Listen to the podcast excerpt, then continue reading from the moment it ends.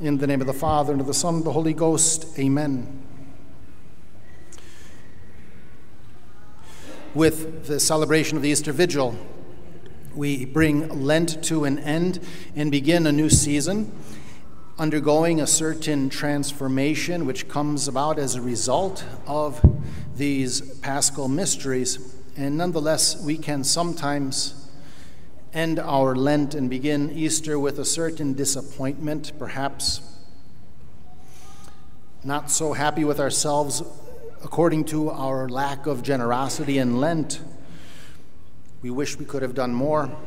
Well, not to worry, we have Easter in front of us, and Lent was just preparation for that. We are celebrating the resurrection of our Lord. And this is not the first rising from the dead that we see in Scripture. Our Lord raised the daughter of Jairus, the son of the widow of Nain, and Lazarus, his friend.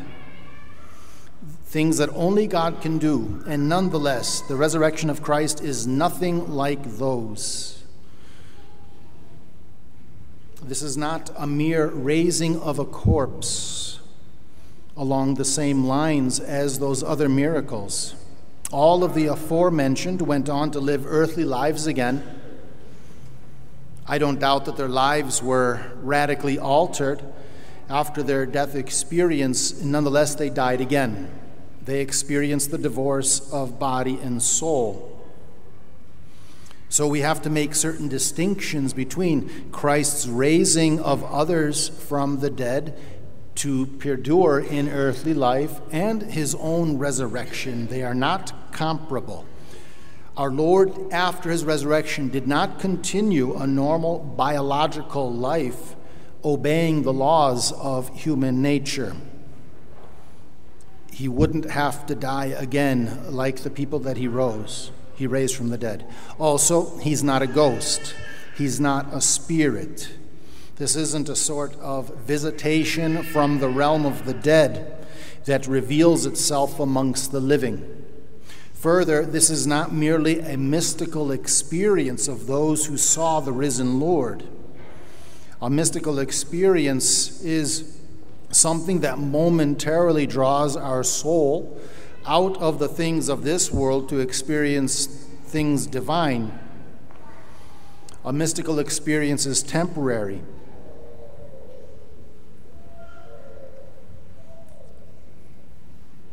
It's a suspension of certain cognitive powers. This is not like that.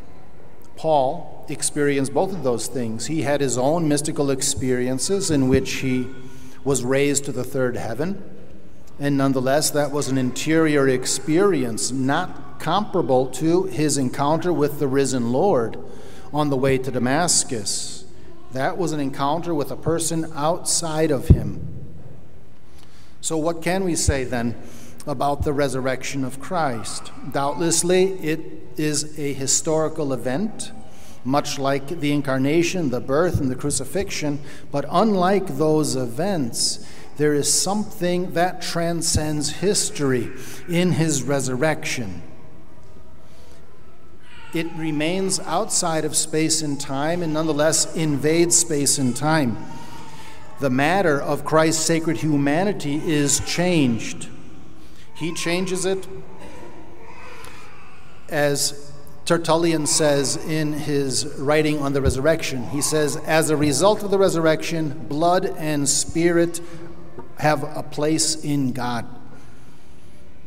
Even though our souls, and we know this from philosophy, that our souls are created for immortality, the resurrection of Christ and our invention, our, our invitation to participate in it, then gives a new sense to bodiliness. We are no longer slaves of the old man we are no longer to live according to the old leaven of malice and wickedness, as Paul says, but as new men risen up in Christ. And this is what St. Paul speaks about in his prison letters. when he speaks of his membership, your membership in the mystical body whose head is Christ. It's a risen body. It's an indestructible body. It's definitive, it's full, it will never die again. And so it's important to underline the difference between the raising of these other people and this resurrection of Christ, which is also ought to be our story as well.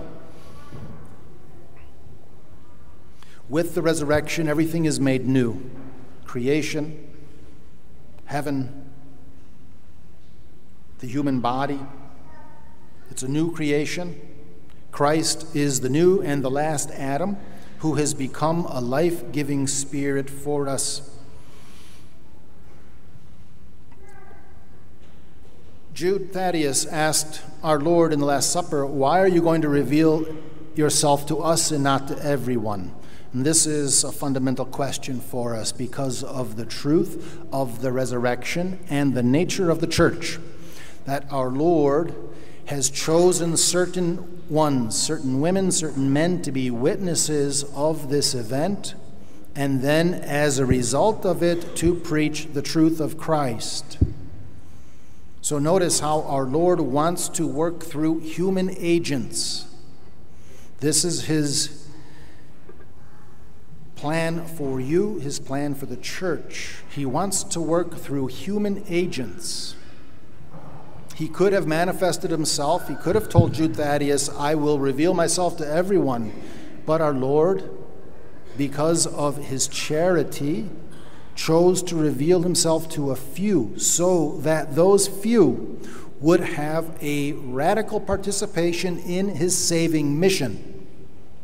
And the credibility of the resurrection then to a great extent is going to be dependent on how configured those few are with Christ Himself. Back to our Lent, whether it was generous or not so generous. Back to our own situation. What does this all mean for us? We can find all sorts of inadequacies, inadequacies in ourselves we can find all sh- sorts of neg- neglect, things that we know do not give our Lord glory in our lives, and they don't have to have the last word. If we truly believe in the transforming action of grace, if we truly believe in the resurrection and that we, each one of us, has received an invitation to it, then we have to throw off the old man, and this is a daily project to be converted constantly, to not become complacent.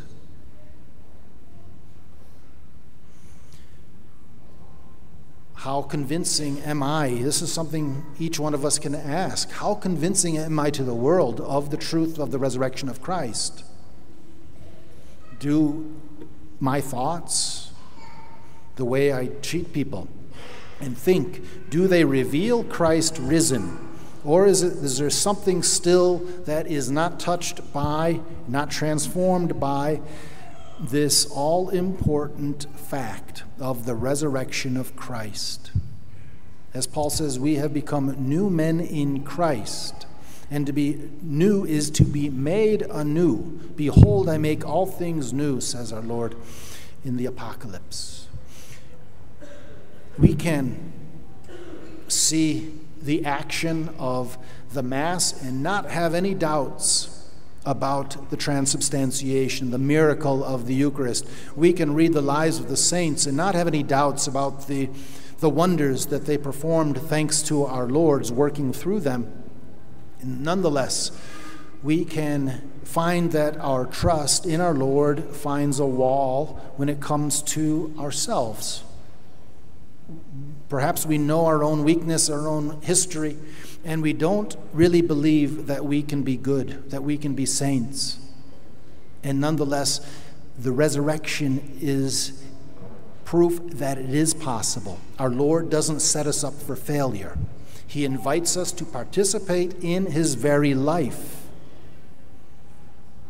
And so the question again is my thoughts, my words, my actions, my attitudes, the things I think about, my plans, my desires, do they come from Christ risen? Do they lead to Christ risen?